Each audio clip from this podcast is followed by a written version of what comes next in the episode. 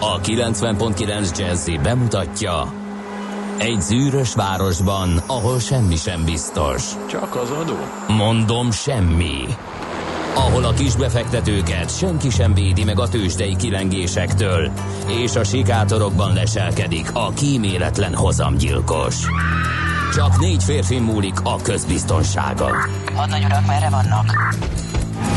A mindenre elszánt és korrumpálhatatlan alakulat vigyáz a rendre minden reggel. Hé, kik ezek az állati nyomozók? Négy férfi egyeset és egy nyalóka. Ács Gábor, Gede Balázs, Kántor Endre és Mihálovics András. Az íróasztal mögül pedig Profit kapitány diktálja a tempót. Humor, emberi sorsok, közönséges bűnözők és pénz, pénz, pénz. Egy különleges ügyosztály. A Gazdasági Muppet Show minden hétköznap reggel a 90.9 Jazzin. De is figyelj, ne csak a bárányok hallgassanak. De miért? Ha nincs pénzed azért, ha megvan, akkor pedig azért. Millás reggeli. Szólunk és védünk. 6 óra 45 perc, jó reggelt kívánunk mindenkinek, itt a Villás reggeli, nem csalás, nem ámítás. A porodon pedig a hihetetlen, az egyetlen, a lenyűgöző, a fapados Cézár, Ács Gábor. És Mihálovics András, aki nem tudom, hogy miért csinálja ezt, mert uh, úgyis, úgysem tud engem túlpörögni ma, úgyhogy ez Kérjük, teljesen, meg. Teljesen minden. A hang az nem számít. Igen, de a hang már minőség légiós betegséget van a szigeti portól. egyébként borzasztóan Igen. poros volt, hosszú évek Hát után iszonyatos én. poros volt. Hát tudtam én. Már úgy ne... volt egy porparás tag, akivel, ott, akivel tudtuk, hogy találkozni fogunk, és mondta, hogy hát ezt, ezt hallotta, hát nem, ez sok-sok éve volt, hát hogy szabadkozhattam, mert, mert, mert most megint olyan volt, igen. No, írjátok meg a szalonnás jó olajos rántottának a receptjét, hogy felolvassam a másnapossággal küzdő, küzdő Ács Gábornak. Nem. hát, ha fel tudjuk gyógyít, nem gyorsítani az emésztő szerveinek a működését. Semmi olyat nem ehetek, úgyhogy ne, ne írjatok meg csak. Na, Fogyókúra közepén ilyeneket, aztán főleg nem. Képzeld el, hogy ö, és innentől a tőzsdehírekig a hallgatókkal fogunk foglalkozni. Ö, 0 30 20 10 9 0 9 az SMS és a WhatsApp számunk. Ez őrület. Kiszabadítottuk a szellemet a palacból. Jaj, nem De annyi üzenet jött, hogy így van, amikor adásban nem jön ennyi. Mondjuk, amikor a Gede kisbefektetőként ömleng a tőzsdéről, akkor nem Ezt a Gede nem fogja érteni hétfőn, hogy mi van. ez, igen. Nem. Figyelj, Démon Alban Rulez. Ez az első. Lehetek Amit te nem értesz, első szerintem. kivételesen léci, léci, léci, Androméda írja. Hát Androméda, Andromédad. te vagy az első, bár a szabályok szerint ugye éjjel kettő az a deadline, amit az éjjeli bagyok már nem bírnak ki, viszont tényleg aki korán kell, az, az annak meg már tényleg korán van, de mindegy, egy óra négy perccel te lettél az első. Sziget van, a név gyanítom hölgyet akar, úgyhogy ennyi kedvezményt átnyújtunk. Androméda írt az első üzenetet a Millás reggelinek. az egy gorilla Ma reggel is a címe. elárulom neked. 0104. Úgyhogy azért Ki az a Démon Albarn? Démon Segítsetek Alban- már ki. Démon Alban per pillanat a Földön élő egyik legtehetségesebb muzsikus. A könnyű zenében az egyik császár. A Blur után, a, ami önmagában egy tekintélyes életmű lett volna szerintem a Gorillazzel, eh, ha lehet még nagyobbat gurít szerintem, és eh, most per pillanat 2018-ban az egyik legjobb, legnép, legnépszerűbb, és emellett szerintem az egyik legjobb legjobban összerakott zenei produkció, és szerintem a tegnapi Szigeti, aki látta a Szigeten, az, az ezzel egyetért. Tehát ugye a, tehát mindenek az alapja a sok zseniális dal, szerintem 2000, 2010-es években ezt szerintem ki lehet jelenteni, noha a zenekar már tíz éve, ez zenekar, hát ugye vicc, tehát nem is tudom minek nevezzük, de hát oké, okay, Damon Albarnnak val, valamiképpen a, a szóló projektje, sok-sok zenésszel körbevéve magát. Na mindegy, nem akarok belemenni. Ezt szerintem egyszer meg kell nézni mindenkinek. Persze, hogy jó, nem árt, hogyha ismered a dalokat, hogy igazából élveznek. Egyetlen egy picike Uh, nem, nem azt mondom, nem tetszett, mert tudom, hogy ez ilyen, ez így működik. Um, percre pontosan ki volt számolva, ők egyedül 10 perccel korábban kezdhettek, mert az ő szettjük az pont még csak így fért be a 11-es villanyoltásig, illetve hanglekapcsolásig, és uh, hát egy kis pontaneitás, vagy egy kis, hát, amitől az egész nem egy uh, magnóról lejátszható, vagy videóról lejátszható produkciónak minősülne. Ennyi hiányzott belőle, és egyre inkább hiányzik belőle. Én ott voltam, mondom nekem emlékevetes, a leges-leges-leges-leges legelső koncertjük, amikor a rajzfilm zenekar először játszott élőben a Manchesteri Operaházban, sokszorosan emlékevetes út volt. Um, akkor utaztam először Ryanair-rel például zárjel, vagy röhögél, még Pozsonyból, amikor még Manchesterbe úgy lehetett egyszerűen eljutni, és még sehol nem voltak ugye a, a fapadosok. Na a lényeg az, hogy én avóta követem őket, elképesztő hova nőtt ki ez a produkció, zeneileg is, meg vizuálisan is, meg a körítésekkel együtt. Elképesztő, de egy marketing szakdolgozatokat is lehetne belőle írni egyébként, hogy hogyan sikerült ezt fölfuttatni, meg.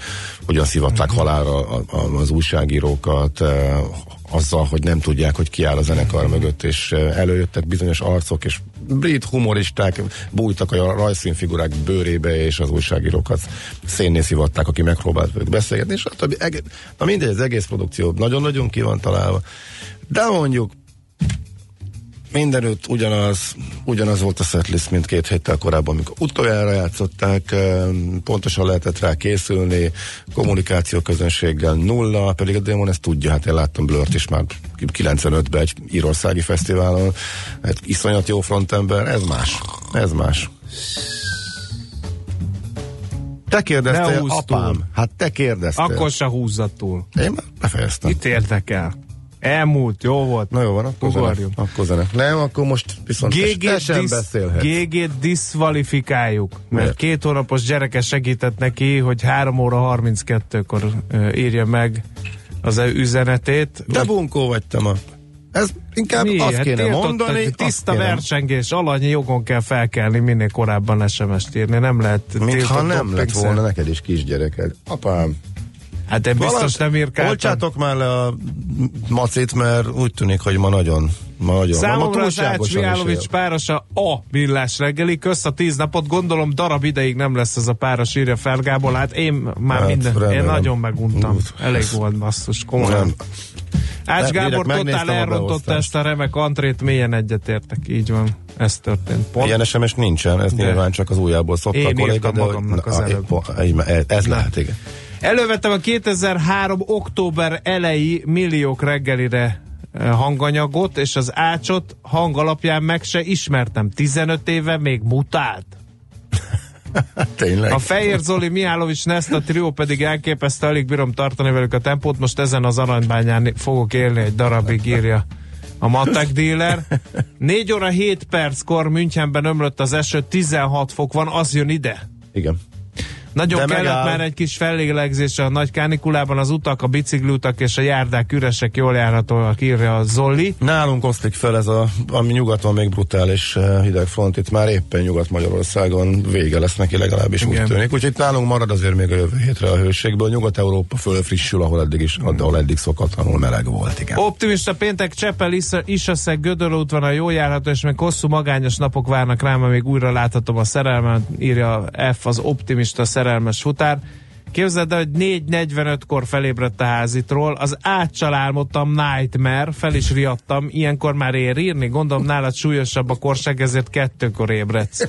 Ez az utolsó nap egy időre biztos? A rémálmok rémálmok. Jó reggelt az megértem. utolsó percben beesőknek, tudjuk ki hogy a korán kellőknek meg egy óriási like. Ha hallottátok, állítólag Richard Gere kim volt a szigeten, szerintetek igaz ez? E- ezt a tirádát nyomja a házitól, csak mondom. Készítsünk fapados kérmény, kérdéseket, vagy élménybeszámoló, illetve horkolás lesz a műsor azon részében?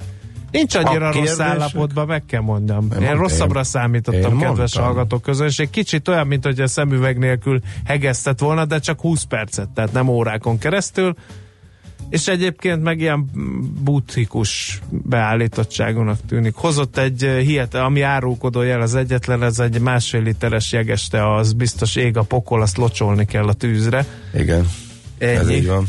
De más nem. Más nem, úgyhogy ö, osszátok rendesen. Na, néhány jó hír. Világbajnok lett a vitorlázó Berez Zsombor Findingi kategóriában, aztán a mi fiunk egy 24 éves, vagy 21 éves uh, Rasowski uh, nevezetű srác egyetlen milliméterrel maradt le az EB aranyról, kérem szépen, célfotó döntött a 10 kilométeres uh, úszásban. 17 fokos víz, vízben úszott Rasovski Kristóf. Na, végre előástam a nevét egyébként, bocsánat és elnézést, nagyon szép teljesítmény volt. Aztán Verrasztó Dávid lett 400 vegyesen Európa bajnok. Nagy napja volt uh, például a Kozák Lucának is. Nagyon kevésen múlt, uh, hogy uh, Európa bajnoki döntőbe jusson uh, gátfutásban, úgyhogy egész jó kis sportos nap volt.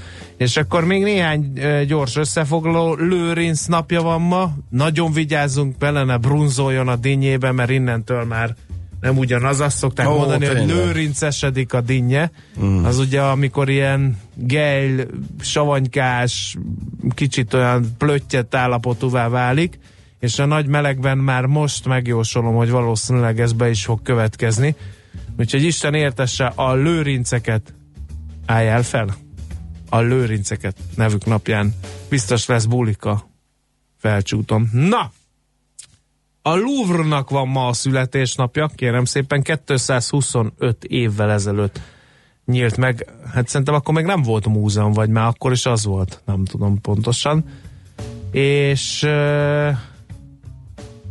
hát még néhány születésnapos. Ma 61 éves Básti Juli, 58 éves Antonio Banderas, 70 éves Gerevics Pál Vivo, Vivo edző, és 204 évvel ezelőtt született Henri Nestlé, hát ugye az egyik legnagyobb élelmiszeripari konglomerátumnak a névadója. I- igen, és Igen. az alapító. és Ráadásul mi- német származású volt. Igen, hát elment Svájcba szerencsét próbálni, de nagyon hamar eladta. Tehát Igen. megcsinálta a Gyerektávszer.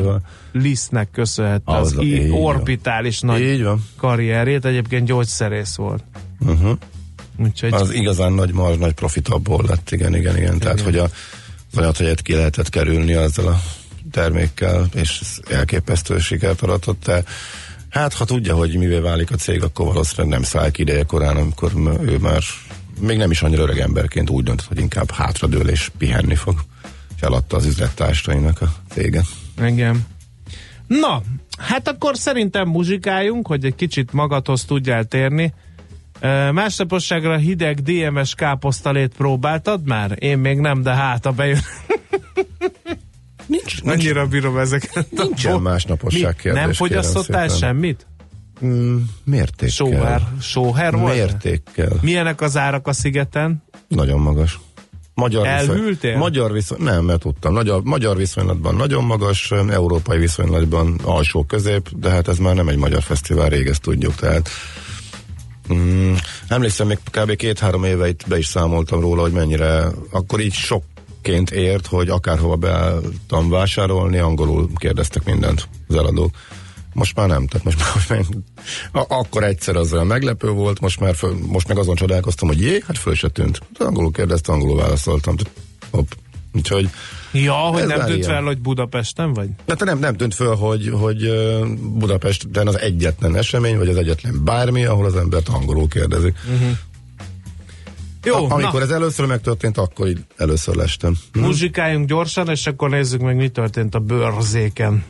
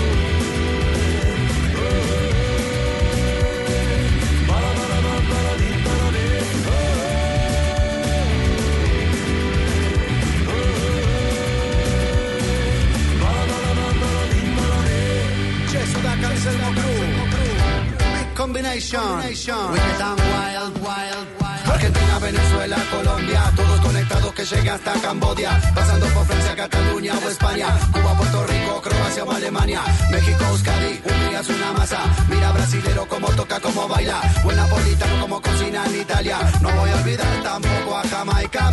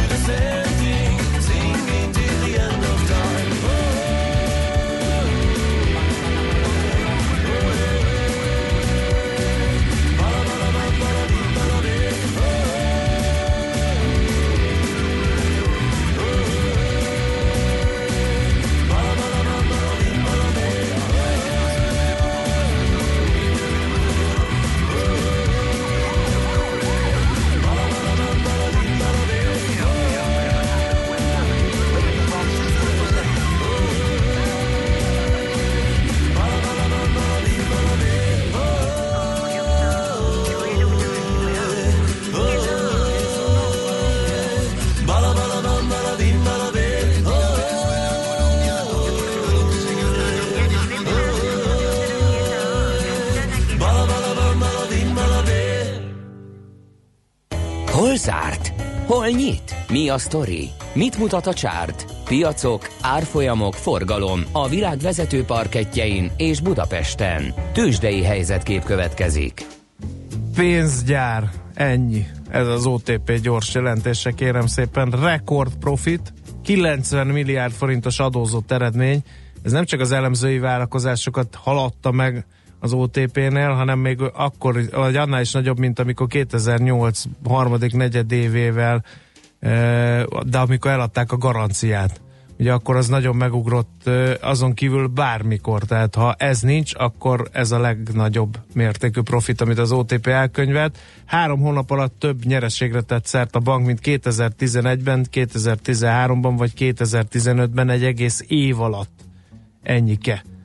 Úgyhogy nagyon jó lett ez a gyors jelentés, most szerintem fogunk még róla beszélni, nem venném el a nálam mm, hivatásszerűen tőzsdével foglalkozóknak a kenyerét. 3 os mínusz lett egyébként ennek ellenére a Buxnak a teljesítménye, akkor nem orrontották meg a befektetők, hogy milyen jó lett a, az OTP-nek a gyors jelentése, mert csak 4 ot ment fölfelé. Adjál magadnak hangot, apukám, meg így egy káposztalevet. Az tegnap volt, ez meg ma. Tehát a jelentés az ma reggeli, Igen. a tőzsde meg De tegnapi. ezért mondom, hát te Úgyhogy, szoktad mondani, hogy megszokták orrontani a befektetők, ezt nem orrontották Igen, meg. igen, ezt nem mert csak orrontották. 4 ot ment az OTP 10.690 forintig. Vagy pedig benne van az árban, mert azért Ja, az is lehet. mert a várakozásoknál föl magasabb volt, de nem. Tehát, nem, tehát nagyjából lehetett tudni, hogy brutálisan jó. Uh, az OTP-n kívül meg a Richter ment fölfelé 6 ot 5195 forintig, de a másik két blue chip az eset nem is keveset. 2,4%-os mínusz volt a Telekomnál 406 forintos záróárral, 1,1%-ot esett a MOL 2770 forintig, de nem ez a történet még a nagy, hanem tudod micsoda? A Waberers 9,7%-os mínusza. Begyorsult az Az kemény. igen. 2800 forintot érnek már csak a Waberers papírjai.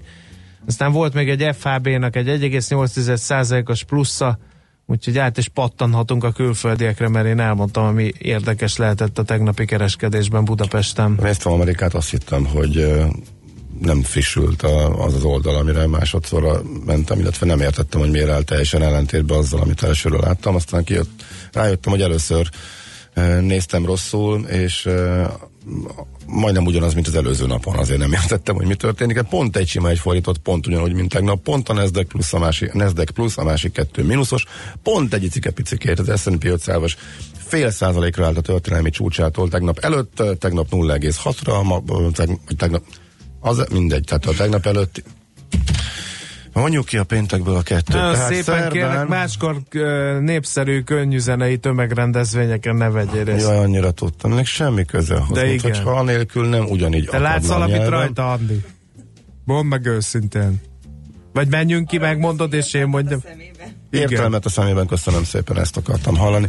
Szóval, tehát kedhez képest szerdán egy pici visszaesés, meg csütörtökön is egy pici visszaesés, erről beszélünk péntek reggel, tehát eltávolodott. Most 0-7-re van a történelmi csúcstól. Ezzel csak azt akartam illusztrálni, hogy rég így ott a világon semmi érdekes nem történt Amerikában. Ami történt, az a céges gyors jelentéseknek a köszönhetően volt. A kanadai Liba például, eh, amiről még őszinte nem hallottam, csak vicces a Canada, Canada Goose eh, és Go-O-S név a, trik, a tickerje és a cégnek, őt megütötték 3,4%-kal. Na, a Tesla azért arra, hogy a hogy a SET vizsgálódik, mi is már itt elsőre nem értettük, hogy hogy lehet ilyen vagánykodás, amit művelt Elon Elon Musk, eh, arra azért most megütötték egy 5%-kal, de persze 11 ment föl, amikor ez a bizonyos tweet kijött, amiről beszéltünk az elmúlt napokban is, úgyhogy most már azért nem optimisták a eh, befektetők, mert oda csap az amerikai értékpapírfelügyelet, akkor azért az eh, fájhat. Seagate Technology rossz gyors jelentés, mínusz 8%, de aztán tényleg nem, egyik sem annyira legismerőbb Viacom, talán még az ismertebb cégek közül, és akkor a másik oldalon 6%-os emelkedéssel reagált a gyors jelentésre tehát. Tőzsdei helyzetkép hangzott el a Millás reggeliben. Most pedig uh, hírcsokor fog elhangzani a Millás reggeliben Czoller Andi tolmácsolásában. Egy bizonyos hírt nagyon várunk tőle. A reggeli rohanásban könnyű szemtől szembe kerülni egy túl szépnek tűnő ajánlattal. Az eredmény krétával körberajzolt tetemes összeg. A tethelyen a gazdasági helyszínelők, a ravasz, az agy és két füles csésze és fejvállalakzat. A lehetetlen küldetés megfejteni a Fibonacci kódot. A jutalom egy bögre rossz kávé és egy olyan hozamgörbe, amilyet még Alonso Mosley sem látott. Millás reggeli, a 90.9 Jazzy Rádió gazdasági mapetsója. Vigyázat! Van rá engedélyünk! Jó reggelt kívánunk, 7 óra 18 percen folytatjuk a Millás reggelit itt a 90.9 Jazzy Rádión, benne Ács Gáborral. És Mihálovics Macival. 0 30 20 10 9 0 9, ez az SMS és a WhatsApp számunk is egyben eh, jöhetnek ide üzenetek. No, akkor dolgunk van, drága urak, lenne egy kérésem. Pici lányom, Anna Szofi ma 5 éves, ha lehet a 7 órai hírek és a lapszemla között köszöntsétek őt, sokat jelentene ez neki, köszönöm szépen, ére Zsolt. Hát drága Anna Szofi. Jupiter adja meg néked Nestor éveit születésed napja alkalmából. Isten éltessen sok boldogságot kívánunk a Millás reggeli 50%-a nevében, akik itt ülnek, de a másik 50% is minden bizonyal csatlakozna egy ilyen szép köszöntéshez, úgyhogy legyen boldog születésnapod. No kérem, és még egy dolog, még egy névnapot meg kell uh, meg kell uh, emlékeznünk. Uh, Mészáros Lőrincnek van ma uh, nevenapja, a nagybotúnak, uh, ugyanis Dózsa György egyik alvezére uh, ezt a jelet kapta a köznéptől, a nagybotú Mészáros Lőrinc. Azért mondtam, hogy álljál fel az előbb, de nem álltál fel, úgyhogy plébános, és Mesélj hát még róla, mit, miről. nagyon keveset tudunk róla, Megyasszon született, ahol egyébként az általános iskola pont az őt nevé, ő nevét viseli, viseli, úgy hívják, hogy Megyasszói Mészáros Lőrinc körzeti általános iskola, de Budapesten a 8. kerületben a Lőrinc pap tér is az ő emlékét hivatott fenntartani. Annyit lehet tudni, hogy az apja Mészáros Gergely hentes volt, annyit lehet tudni, hogy, hogy együtt tanult papnak Kecskés Tamás nevű rokonával, és annyit lehet tudni, hogy Ceglédi plébánosként vett részt a Dózsa György féle parasztfelkelésben, ahol alvezéri tisztségig jutott a nagybotú Mészáros Lőrinc, és ö, 1514. július végén Bihar városának ostromakor Tomori Pállal mérte össze erejét a Lőrinc pap serege, és hát a serege megsemmisült, maga fogságba esett, úgyhogy mágián végezte együtt Dózsa Györgyel, úgyhogy boldog névnapot a nagybotú Mészáros Lőrincnek is. Katinka pedig arra emlékeztet engem, hogy nem a mai Lőrinc pisil dinnyében, hanem a szeptember 5-i, legalábbis dinnye nekem veresebb gyanú, ez, ez gyanús volt nekem, túl korán van még ahhoz. Gondolod? Még panaszkodtak a dinnyetermesztők, éppen láttam valami híradóban, hogy két-három héttel előrébb jár a természet, és már vége. Hát ezért előlegeztem meg én is. Na de ha nem járna, akkor még nagyon-nagyon kora lenne Igen. a belebrunyához. Mondjuk tehát igaz. ez, Másnaposság ellen egyik legjobb az izotóniás ital. Én nemrég fedeztem fel egy hidegvízes zuhany belülről. Egyébként tegnap volt Ripov Raskolnikov születésnapi koncertje is a Kobuciban. Az is nagyon jó volt, írja P. A Gyáli úti felüljáró viszont elesett. Az Ecseri jól járható, írja Balázs, aki azt is mondja, hogy az M5-ös bevezetője innentől, a határúttól e, torlódik. Köszönjük szépen az információkat, illetőleg még a dühös hallgató jelent meg üzenő falunkon, így dörög ő. Ilyen lumpen alakokat, ilyen állapotban fel sem engednek a repülőgépre, ez meg itt garázdálkodik az éterben, skandalum, írja. Ilyenben még igen. igen. Sok, de szerintem nem sok folyadék, az sok nem alkoholos folyadék még lefekvés előtt igazából nekem ennyi, tehát és akkor nincsen gond másnap. Ez nagyon nehéz, meg még ha nem kívánod, akkor is tolni kell, és magadba borítani szerintem. Jó. Jó, nyilván van még a sok népi gyógymódhoz nem tudok hozzászólni. Szerencsére most már nem érint, mert már Igen. messze vagyok a ti kvótáitoktól. Na kérem, hát akkor nézzed meg, hogy mit írnak a lapok, azt rád bíznám, jó? Mm. Ugye, két Vagy az dolgot. az egy, ami a kezedben van.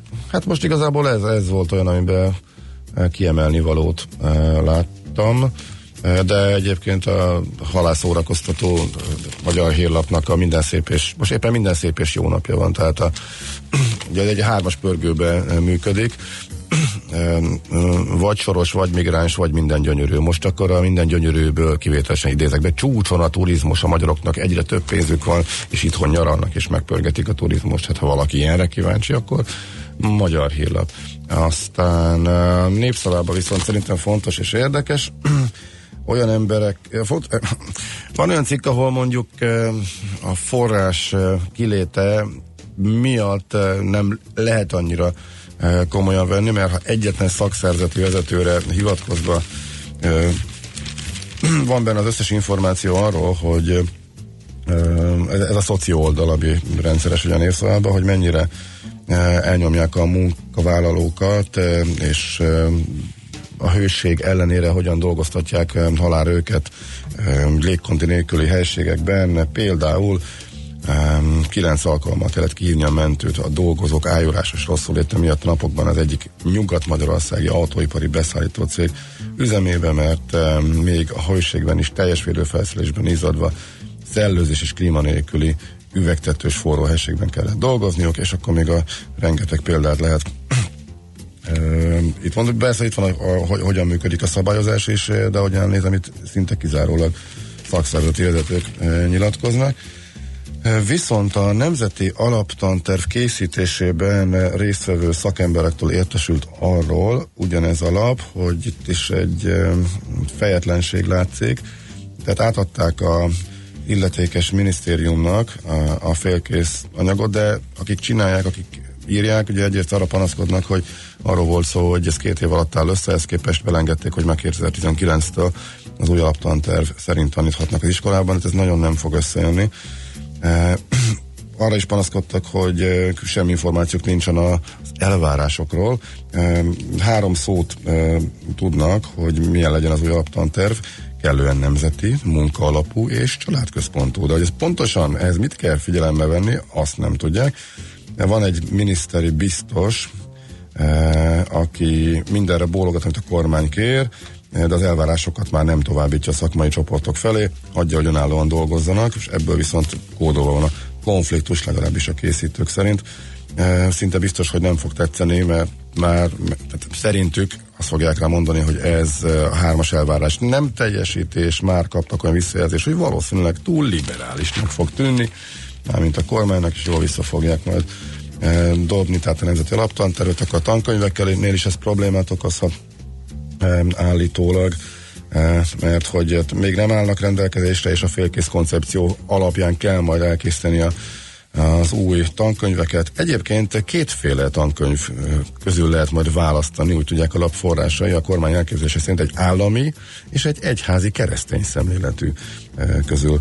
Úgy további részletek ezzel kapcsolatban is tehát a népszavában, igen, még hozzá a vezetőanyagban, úgyhogy a többit átadom neked. Hát, hát én megint- nem tudok mit mondani ehhez, megint meg el- az idő is eliramlott, tudnunk kéne, hogy a török gazdaság összeomlik-e, vagy Azt nem. Kuti. Ákos is állítólag visszatért, hogy devizapiaci blokkot tartson. Én nem tudom, hogy ebbe belefére még az én lapszemle dolgom. Én azt gondolom, hogy Levente a naphőse, a szamár, aki egy, egy kis exotikumtól megrészegülve, ugye egy zebra lányt nézett ki magának a szamár fiú, és ugye hallhattuk Czollerandi híreiben, hogy nagyon rágyorsult erre az exotikus szépségre, és mindent át minden ö, problémán átrágta, áthágta magát, és hát meg lett szerelmük gyümölcse, akinek most keresik a nevét. Számomra ez volt a nap híre. A csendben nincs semmi baj, a hangok is megmondták, nincs semmi baj. Ez monoton keresés, mindent megpróbáltam,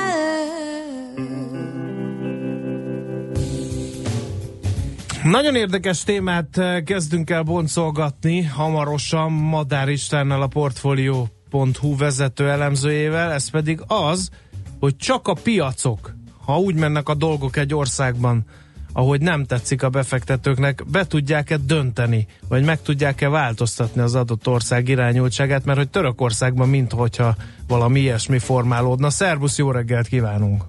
Sziasztok, jó reggelt kívánok! No, hát egész drámai a helyzet Törökországban. Mindenki azt kérdezi, hogy vajon Erdoğan elnök rákényszerül le a piaci nyomás hatására arra, hogy megváltoztassa a gazdaságpolitikáját. Hogy látjátok ezt a kérdést? Hát szinte biztos, hogy igen, az a kérdés, hogy hogyan. Ugye, ha nagyon szigorúan nézzük, akkor a török gazdaság előtt tulajdonképpen a mostani gazdasági és piaci folyamatok alapján nagyjából négy kimenet van. Van egy hurrá optimista kimenet, ami arról szól, hogy szép lassan elkezdik megváltoztatni a gazdaságpolitikájukat, lesz ehhez elegendő piaci türelem, és akkor megúszták egy kis recesszióval. Ezen kívül a többi forgatókönyv az átfolyamválság, államcsőd, IMF behívása, és rendkívül mély recesszió, óriási gazdasági visszaesés. Nagyjából ezek között választhatnak jelen pillanatban a törökök. Uh-huh. Vajon miért húzták eddig? Ez szín- szimpla makacskodás, az beidegződés? Azt gondolt az elnök, hogy ezt megúszhatja, nem mérte föl jól, vagy hogy, vagy hogy mi lehet? Mert azért folyamatosan voltak erre jelek. jól mérte föl, pont ezért hozta előre a választásokat, mert látta, Aha. hogy 2019 végéig a, gazdaság nem húzza ki. Ugyanakkor azt látni kell, hogy a török gazdaság itt történelmileg is egy ilyen, hát úgy mondjuk szépen, hogy boom and bust gazdaság, ami arról szól, hogy időnként látványosan kilő, aztán ez a gyors növekedést képtelen a gazdaságpolitika megfelelő módon kezelni, és valamilyen válság hatására összeomlanak, kisúsz, ö, félresítik a növekedési pálya, és akkor utána jönnek a reformok, kiigazítások, és aztán újra elkezd növekedni a gazdaság, hiszen azért a törökök egy fiatal, relatíve jó kilátásokkal rendelkező gazdaság lenne, csak éppen úgy tűnik, hogy mindig van valami probléma, ami, ami meghaladja a török politikusok képességeit, és ugye erre jött most rá ez az egész általános történelmileg is jellemző struktúrára az Erdogan féle hibrid demokráciaváltás, ami egy, egy új típusú rendszer, amiben hát ő neki azért elég sajátos elképzelései vannak a, a, a világról, többek között például arról, hogy a, hogy a török jegybank mennyire emelhet kamatot, mennyire akadályozhatja meg az átfolyamválságot. Ugye itt a, a török líra egy év alatt annyit gyengült, mint ha mi most arról beszélgetnénk, hogy miért 500 forint az euró, és csak az elmúlt egy hétben több mint 10%-os a, a, török líra gyengülése, vagyis szinte kontrollálatlan formában veszik az értékéből a líra, ami mindenképpen tönkretesz egy olyan gazdaságot, ami eleve túlhevült, a folyófizetési mérleg hiánya nagy és folyamatosan növekszik, az ingatlanpiaca ö, szintén túlhevült, ö, ugyan a költségvetési hiánya látszólag nem nagy, de olyan óriási rejtett kötelezettségvállalások vannak benne, amik egy gazdasági fékezéstől egészen biztosan ö, ö, tönkre mennek, tehát nem egy, nem egy szépen kinéző ország, amit, amit sajnos a, az elmúlt évtizedek tapasztalata alapján, ha egy kicsit is megborul a török gazdaság, akkor úgy tűnik, hogy ott azért alapvetően mindig egy nagy válságba torkolik a dolog. Uh-huh. Ha te lennél ott döntéshozó, illetve Hí, de azt, mondaná, azt mondaná az elnök, hogy jó, madáró segítsen, mert most már én is érzem, hogy probléma van, akkor mit tennél, mit javasolnál neki? Valószínűleg uh, egyrészt uh, mondanám, hogy imádkozzon, hogy a, a tőkepiacok türelme kitartson, és azonnal meghirdetnék egy olyan a piaci várakozásokat is befolyásoló fordulatot, ami, ami egy kis nyugalmat hozhat. Ennek az első lépése természetesen az, hogy a török jegybankot engedném kamatot emelni. A kamatemelés hatására drágulna a, a líra gyengülésére játszóknak a, az összes fölvett pozíciója, ezért valószínűleg jöhetne egy, viszonylag gyors eh, líra erősödés ebben a nagyon túlhúzott állapotban. Emellett meghirdetnék egy, egy költségvetési eh, hiány leszorító programot, ami mellett pedig megpróbálnám a, a hitelezést is visszafogni, hiszen azért jelenleg ez egy hitelből működő túlfűtött gazdaság. Uh-huh. Ugye, ha ezt mind megcsinálod, akkor ez természetesen nem azt jelenti, hogy húra okosak vagyunk, és a török gazdaság megmenekült a, a, a bajtól, és minden mehet tovább, hanem azt jelenti, hogy óriási gazdasági áldozatok árán elkerül ez a nagy baj. Tehát ez jelen pillanatban úgy néz ki, hogy ebben az esetben valószínűleg, amiket én elmondtam, a török gazdaság végletesen lelassulna, nagy valószínűséggel recesszióba esne, de legalább megőrizni a fizetőképességét, legalább nem egy gazdasági összeomlás lenne, vagy nem egy hiperinfláció lenne, és véget érne az árfolyam válság. Tehát, hogy e- ennyire szomorúak jelen pillanatban a kilátások Törökországban. Természetesen ehhez hozzá, valószínűleg hozzájárulnak azok a geopolitikai feszültségek, mint például az Egyesült Államokkal való rendkívül rossz viszony, amit valószínűleg szintén javítani kellene, hiszen azért a befektetők aggodalmait tovább növeli, szóval lenne tennivaló, az biztos. És Nem tudunk elvonatkoztatni a török esettől, de mégis megpróbáljuk, hogy ez bármelyik országgal előfordulhat? Hogyha a piacoknak nem tetsző gazdaságpolitikát folytat, akkor ilyen kemény helyzetbe kerülhet? Hát persze, ez, ez gyakorlatilag ugye nagyon, nagyon sok tényezője van ennek, de azt látni kell, hogy ilyen ország, amelyiknek alapvetően van egy relatíve gyors potenciális növekedése, legalábbis az alapadottságait tekintve, és viszonylag könnyen tud gyors növekedés lábra kapni az országba, ott a politikusoknak mindig rendkívül nagy kihívás az, hogy ezt az egyensúly felbomlása nélkül tegye az ország. Tehát ahogy gyorsan nőnek a jövedelmek, ne legyen túlzott eladósodás, ügyeljünk arra, hogy a gazdaság szerkezetében igényelt változásokat végrehajtsuk, ne vegyünk a, a, na, ö, ne vegyük el az összes pénzt, ami a gyors gazdasági növekedésből származik, és lehetne sorolni. Általában az ilyen típusú gazdaságban mindig, mindig van egy ilyen egyensúlyi kihívás, amit, amit hol sikerült betartani, uh-huh. hol nem. De általában is igaz az, hogy persze bárhol, ahol elmegy a politikusok esze, vagy felelőtlenül viselkedik, ott a gazdaságot ki tudja siklatni, azért szerintem Igen. nekünk magyaroknak erről nem kell nagyon messzi emlékeket előidézni. Azt ö, kérd, ezt, egy kicsit szkeptikus. Azt mondja, hogy akár évtizedekig is mehet a, a, a néphűítés, a, a bénázás. Ugye Venezuela példáját hozza ő, hogy azt sem intézik el a ö, ukmuk a befektetők. E, egész pontosan ugye azért azt tegyük hozzá, hogy a venezuelai gazdaság az de facto összeomlott. Tehát a venezuelai gazdaság egy hiperinflációs, á, gyakorlatilag árucserén működő, pénzrendszer nélkül működő, éhínséggel sújtott borzasztó gazdaság, és igen, a válaszod az, hogy valóban nem mondtam a, a, az egy lehetséges kimenetek között még egyet, hogy befordul diktatúrába az ország. Tehát természetesen meg lehet akadályozni azt, hogy gazdaságpolitikai és politikai fordulat jöjjön egy országban, nem kell hozzá más tenni, csak egy jó erős diktatúrát képíteni, ha van rá lehetőség, ami diktatúra a gazdasági teljesítmény ellenére is képes fenntartani a saját hatalmát, de hát ez már nem gazdaságpolitikai kérdés, ugye, tehát igen, természetesen végig lehet nézni egy, egy állandó hatalmi ö, struktúrával a gazdaság teljes leépülését, összeomlását is. Talán azért Venezuela ebből a szempontból egy kicsit, hát hogy mondjam, ideálisabb helyzetben volt, hogy ezt, hogy ezt így végig, végig vigye ezt a szomorú történetet.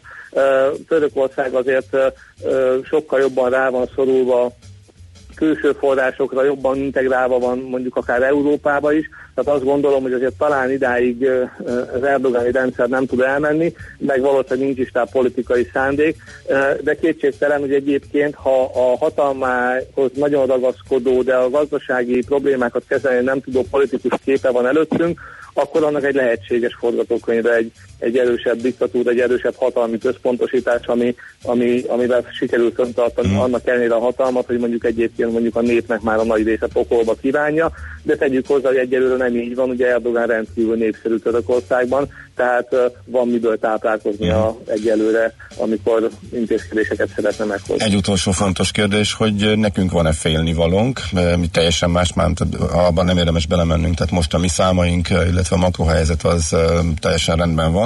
E, Ellenben valami átgyűrűző hatás, akár a deviza oldalról, akár máshonnan, tehát érinthet minket negatívan, hogyha mondjuk a kedvezőtlenebb forgatókönyv valósul meg e, Törökországban.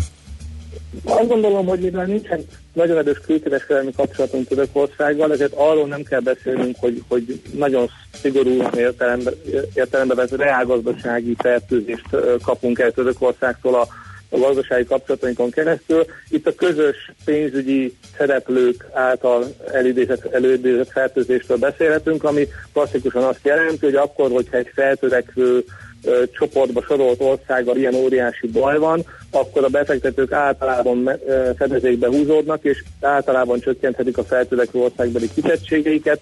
Ez a magyar piacon is hozhat egy kis hozamemelkedést, egy kis forintgyengülést, ennek apróbb jeleit egyébként láthatjuk is az elmúlt két napban, de ezek, ezeknek a mértéke természetesen ö, nagyságrendekkel kisebb, mint amit ö, Törökországban tapasztalhatunk. Ha csak ennyi a, a fertőzéses csatorna, akkor ez, ettől nem kell nagyon-nagyon félnünk, és azt gondolom, hogy azért a mai magyar makrogazdasági helyzet az az, az okot ad az ilyen ezzel kapcsolatos optimizmusra. Jelen pillanatban a magyaroknak talán a legfontosabb ö, ilyen kérdése a, a, a török helyzettel kapcsolatban az, hogy menjek-e még nyár végén Törökországban nyaralni, hiszen olyan gyenge a líra, hogy ha most vásárolnék be, akkor nagyon olcsón tudnék Törökországban nyaralni. Hát az előbb elmondottak alapján szerintem azért világos, hogy érdemes ezzel kapcsolatban óvatosnak lenni. Uh-huh. Igen, igen. Oké. Okay. Nagyon, Nagyon szépen köszönjük. köszönjük, okosabbak lettünk, hála neked munkasikereket, aztán pedig tartalmas hétvégét kívánunk. Köszönöm szépen, nektek is hasonlót kívánok. Sziasztok. Szervusz! Madár Istvánnal a Portfolio.hu vezető elemzőjével beszélgettünk arról, hogy a piacok megdönthetik-e a török gazdaságpolitikát, vagy bármelyik más ország gazdaságpolitikáját. Műsorunkban termék megjelenítést hallhattak. Éppen külföldre készülsz vállalkozásoddal? Szeretnéd tudni hol, hogyan és mennyit kell adózni? Ismerd meg a világországainak adózási sajátosságait a Millás reggeli világjáró adó rovatával minden hétfőn reggel 8 és fél 9 között.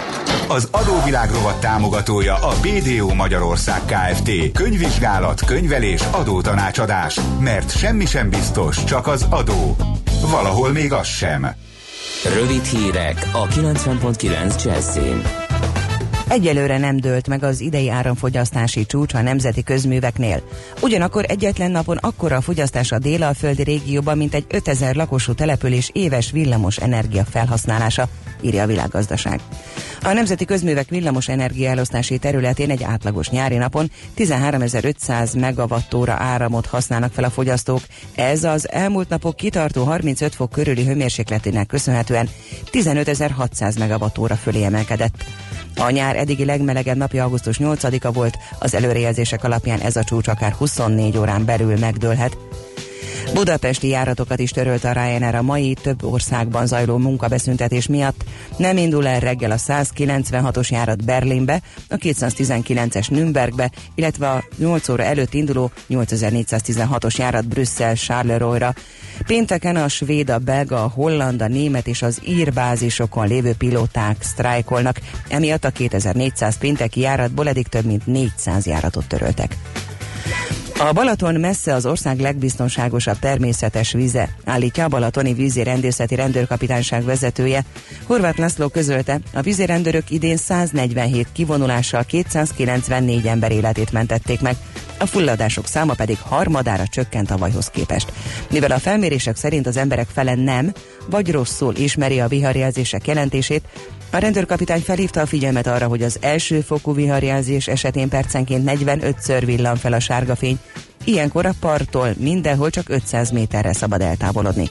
A másodfokú jelzés komolyabb viharra figyelmeztet, ilyenkor a lámpák 90-szer villannak percenként és tilos a vízbe menni. Cápa okozott pánikot az Adrián, a retteget ragadozót Montenegrónál vélték látni, a Budva melletti Becsicsi partjainál. Laphírek szerint az Adriai tenger más részén is láttak mostanában nagy fehér cápát, amit a kék úszójuton halak elszaporodásának tulajdonítanak. A nagy fehér cápa ugyanis általában ezek vonulását követi. Öt éve Krök közelében készítettek egy fotót búvárok 37 méteres mélységben egy 3,5 méteres szürke cápáról. Ez a faj gyakori az Adrián, ugyanakkor nincs feljegyzés arról, hogy valaha emberre támadt volna az Adrián a szürke cápa. Olvasható a ma.hu-n. Folytatódik a kánikula, de a délutáni órákban egy hideg front érkezik észak-nyugat felől. Ott feltámadhat a szél, záporok, zivatarok is lehetnek felhőszakadással jégesővel. Délután 31-37 fok valószínű, de a zivataros tájakon gyorsan visszaeshet a hőmérséklet. A hírszerkesztőt Szoller Andrát hallották, friss hírek legközelebb fél óra múlva. Budapest legfrissebb közlekedési hírei, itt a 90.9 jazz Budapesten tart a baleseti helyszínnel és a Szentendrei úton a Cec János köznél. Lassú az előrejutás a Budaörsi úton befelé a Nagyszőlős utcai felüljárótól. A 10-es főúton befelé az Ürömi körforgalomnál, az M3-as autópálya fővárosi szakaszán befelé a Szerencs utcáig, és az M5-ös bevezetőjén is a Nagy Sándor József utcától. Fennakadásra készüljenek az Üllői úton befelé az Ecseri út és a Nagy körút előtt, a József körúton a Blahalújza tér felé, és a Szent István körúton is a nyugati térhez közeledve. Torlódásra készüljenek az Andrássy úton a Bajcsi Zsilinszki útnál, a Rákóczi úton a Barostértől és a Hungária körúton a Kerepesi úttól mindkét irányban. Nehéz az előrejutás a Kerepesi úton is befelé a Hungária körúthoz közeledve, a Könyves Kálmán körúton a Gyáli útig mindkét irányból és a Gyáli úti felüljárón befelé. A Hungária körgyűrűn tart a villamospálya felújítása. Este 10 órától vasárnap estig nem lehet balra kanyarodni a Könyves Kálmán körútról a Gyáli útra, és a Gyáli útról sem a Rákóczi híd felé. Kardos Zoltán, BKK Info. A hírek után már is folytatódik a millás reggeli. Itt a 90.9 jazz Következő műsorunkban termék megjelenítést hallhatnak.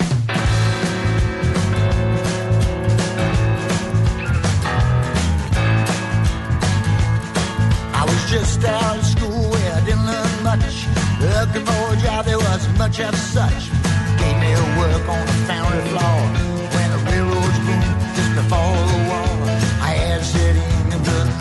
More.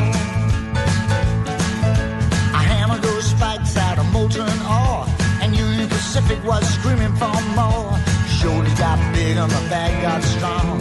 Swinging that hammer all day long, and the trains kept rolling and the work went on. Railroad spikes, railroad spikes, hammer, hammer, hammer those railroad spikes. Railroad spikes,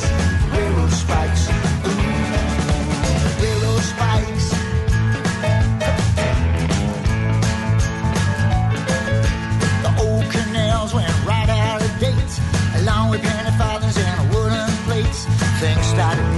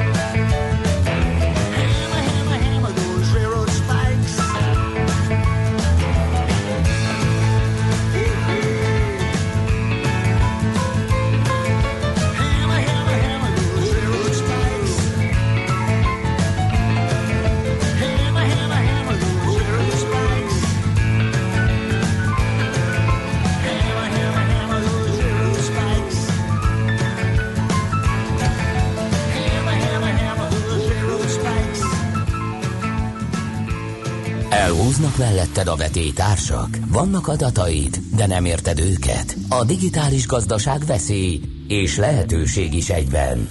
Ne legyintsünk! Elemezzünk!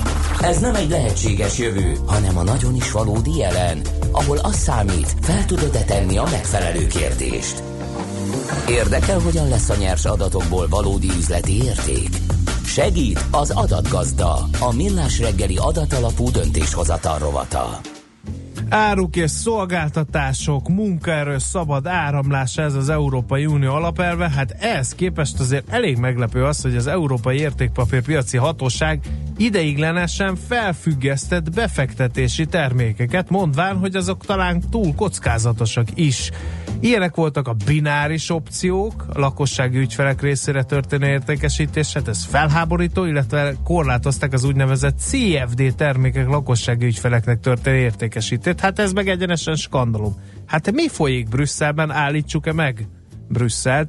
Ezt kérdezzük Vejder Gergőtől, a KPMG pénzügyi kockázatkezelési menedzserétől. Jó reggelt kívánunk! Jó reggelt kívánok, üdvözlöm a hallgatókat is. Eh, Érdekes ez a eh, történet itt az Európai Értékpapír eh, Piaci Hatóság, az ESMO, meg ez a jogosítványa egyébként az most januártól van meg, hogy a MIFID 2 rezsim bevezetésre került. Első körben egyébként szerintem arról beszéljünk, hogy pontosan mik is ezek a Igen, termékek. azt azért, azt azért nem árt akár a CFD-nél, akár a bináris opcióknál dekódolni a hallgatóságnak, hogy mik ezek. Igen, mert a CFD-kkel még talán tal- tal- többen találkoztak, a bináris opciókkal szerintem kevésbé, vagy nem is tudják, hogy így hívják egyébként az adott terméket. Uh-huh. A, bináris opciók azok egy hát érdekes opciónak hívni, egyébként az angol felügyelet ezt binary betsnek hívja, tehát ez tétnek gyakorlatilag, nem is opciónak. Eh, Kicsit utalva is arra, Hát az kicsit a szerencsejátéknek van ugye, hogy tegyék meg tétjeiket, ugye, akkor valami ilyesmi. Igen, és Mhm. Alapvetően ezek úgy működnek, ezek a bináris opciók, hogy előre egy megadott időpontban eh, meg van határozva, mondjuk ma reggel 9-kor, hogy 10 órakor a DAX index egy megadott érték fölött vagy alatt lesz, és akkor, hogyha ezt az illető eltalálja, akkor kap egy kifizetést, hanem akkor ugye eh, akkor ez nem sikerült.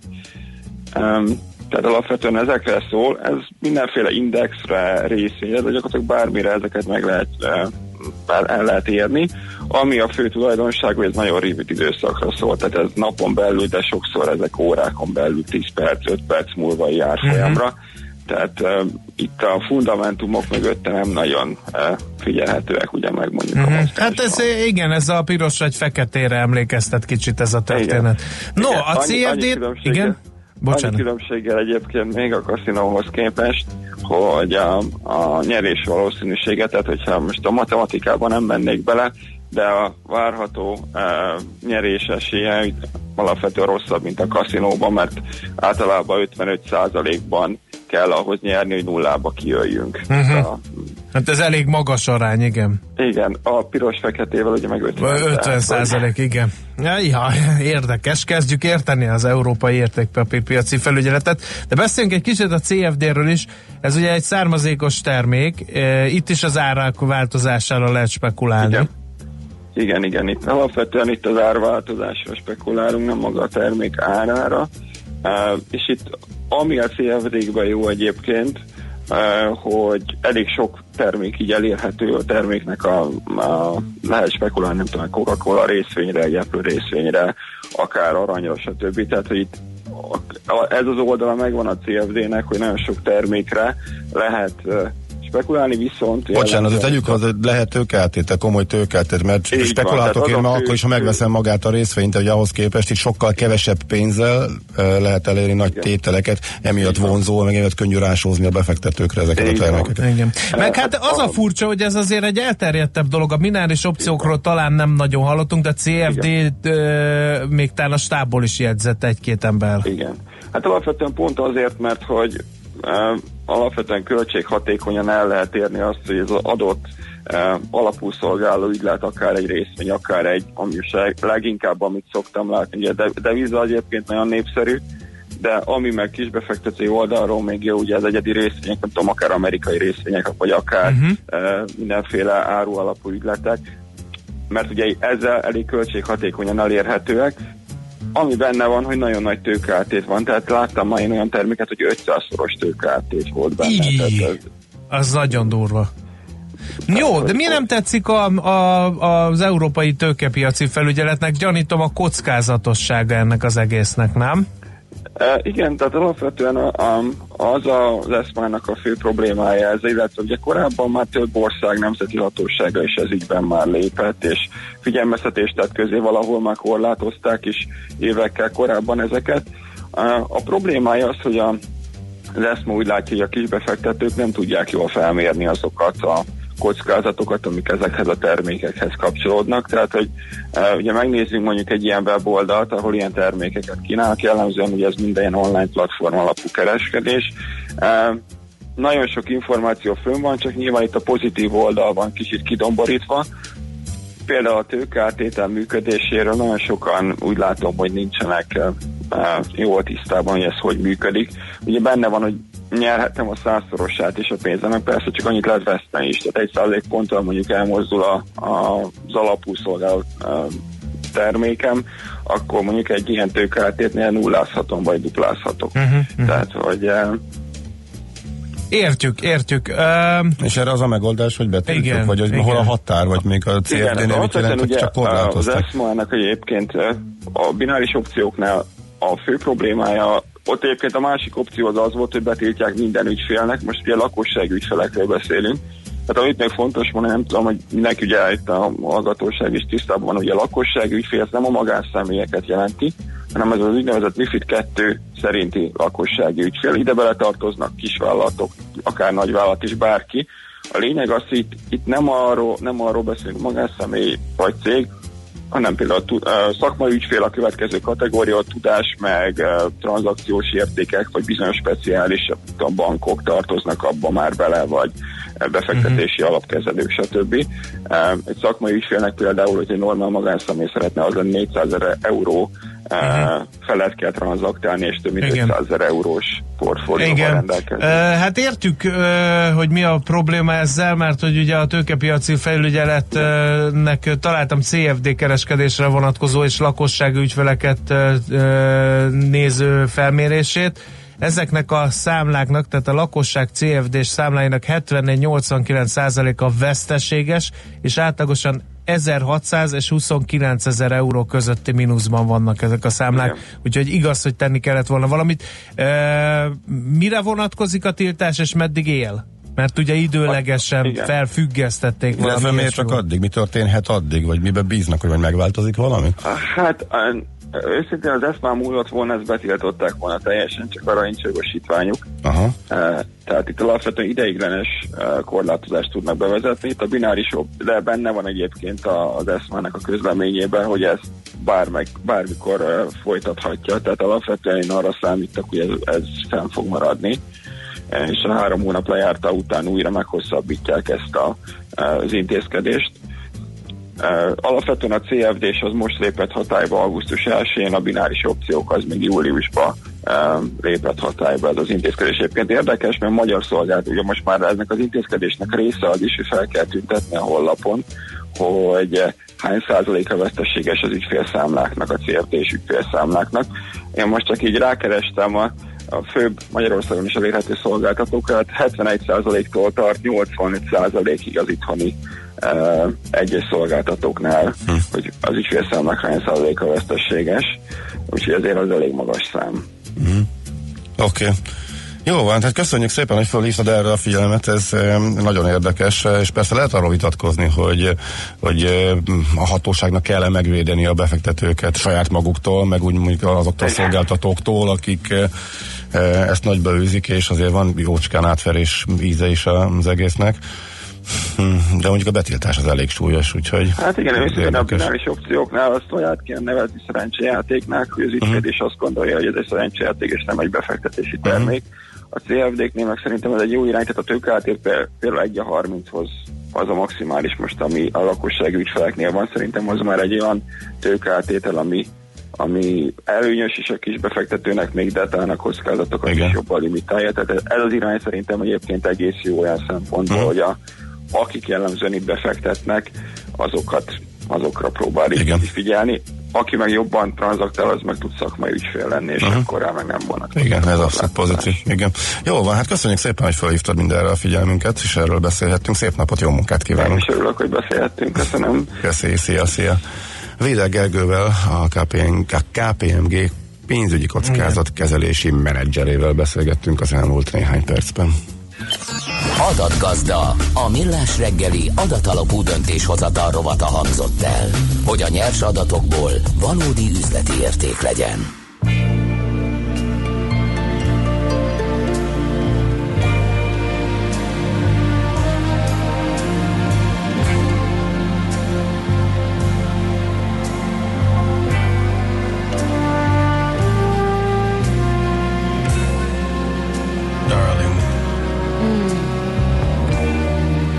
Such a wonderful feeling being here with you. And I feel extremely fortunate that the way we were is the way we are and the way we will always be forever.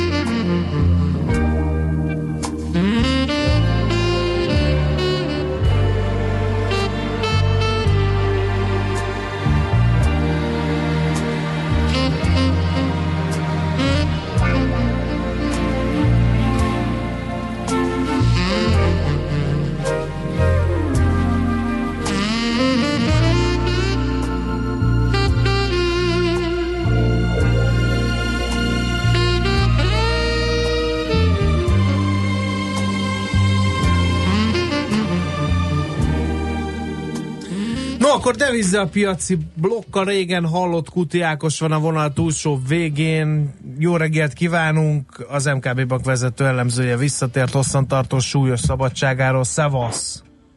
Jó reggelt kívánok, sziasztok! Képzeld el, a profitos péntek jegyében az egyik hallgató azt írja, hogy tegnap este felfedezett egy Gardli 222-es pattern az Eurohoof keresztárfolyamban, ami alapján 228-230-ig várja első körben a forintot az euróval szemben.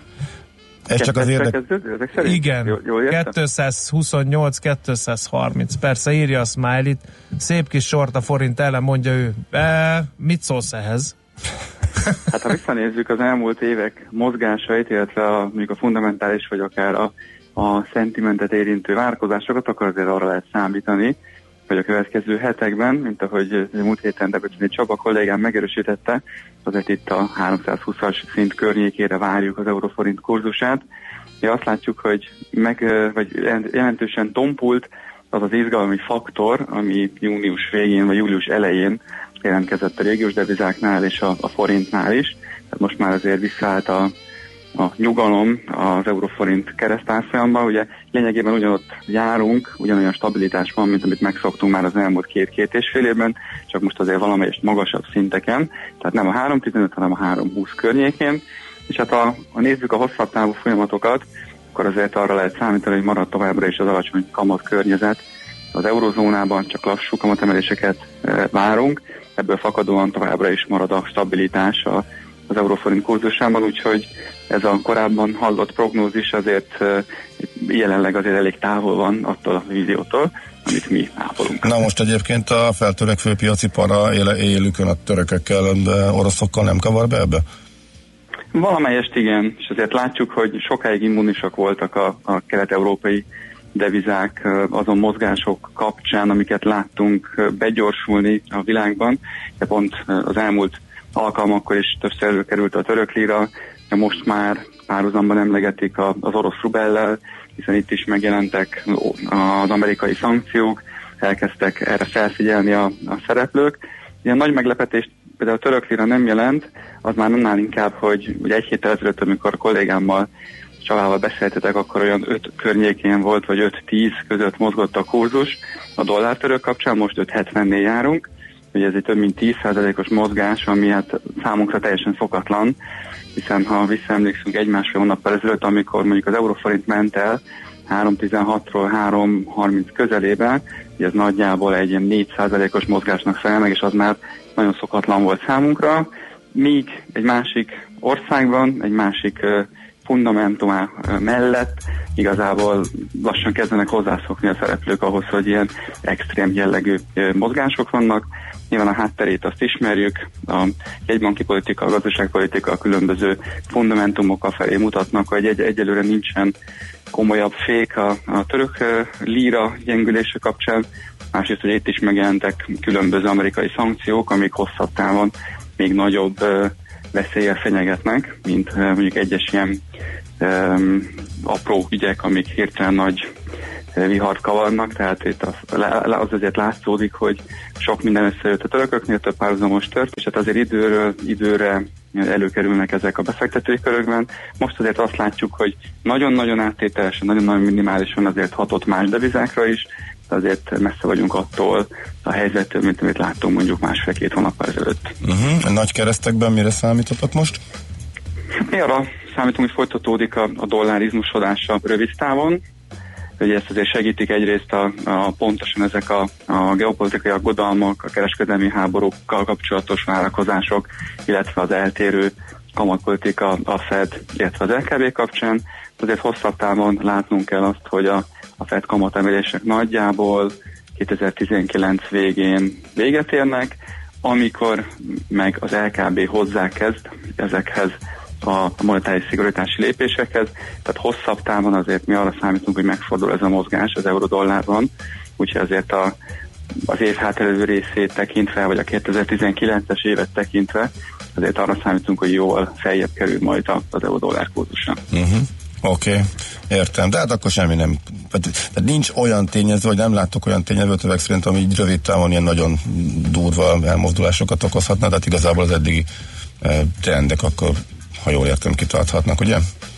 Hát a fundamentumokról beszélünk, azért nem egyik napról a másikra árazódnak ezekbe. Ha visszagondoltok még két évvel ezelőtt, amikor mondjuk a Brexit kapcsán beszélgettünk, a fontot érintő várakozásokra azért érdekes. kellett egy két-három negyed év, mire azok a, az impulzusok megjelentek. Itt is azért inkább hosszabb távon jelentkezik a, a fundamentum, vagy az eltérő kamat politika, rövid távon inkább ezek a a kereskedelmi háború, a bejelentéseket, a tarifákat érintő izgalmak azok, amik nagyon hirtelen tudnak lökni a kurzuson, azért is egyébként, mert egy nyári időszak eleve egy kisebb aktivitás mutat a devizapiacokon, és ilyenkor, mivel ezek a fundamentális tényezők csak hosszabb távon játszanak szerepet, ezek nagyon hirtelen tudnak nagyon jelentős mozgást előidézni a devizapiacokon, tehát ez, ez a két, mondjuk úgy egy eltérő időszak, ez a két eltérő időzítés az, ami folyamatosan vissza-visszatér a, a devizapiaci mozgásokban. Oké, okay, Ákos, hát köszönjük szépen. Tisztában látunk ismét. Köszönöm szépen én is. Szép napot. Viszont kívánom. Jó munkát, jó hétvégét. Szia, szia. Köszönöm, sziasztok. Kuti Ákost hallottátok, tehát az MKB bank vezető elemzőjét. Van-e valami olyan SMS, aminek a nyilvánosságra hozatalához mindenképpen ragaszkodnál még a hírek Nem, előtt? nem ragaszkodom, hagyjuk Czollerandit is érvényesülni, ne csak mi hacacárézzunk itt az éterben. Az emberi természet kedvesem, épp olyan mindenütt. Legfőjebb annyi a különbség, hogy a nagyvárosban nehezebb megfigyelni. Millás reggeli.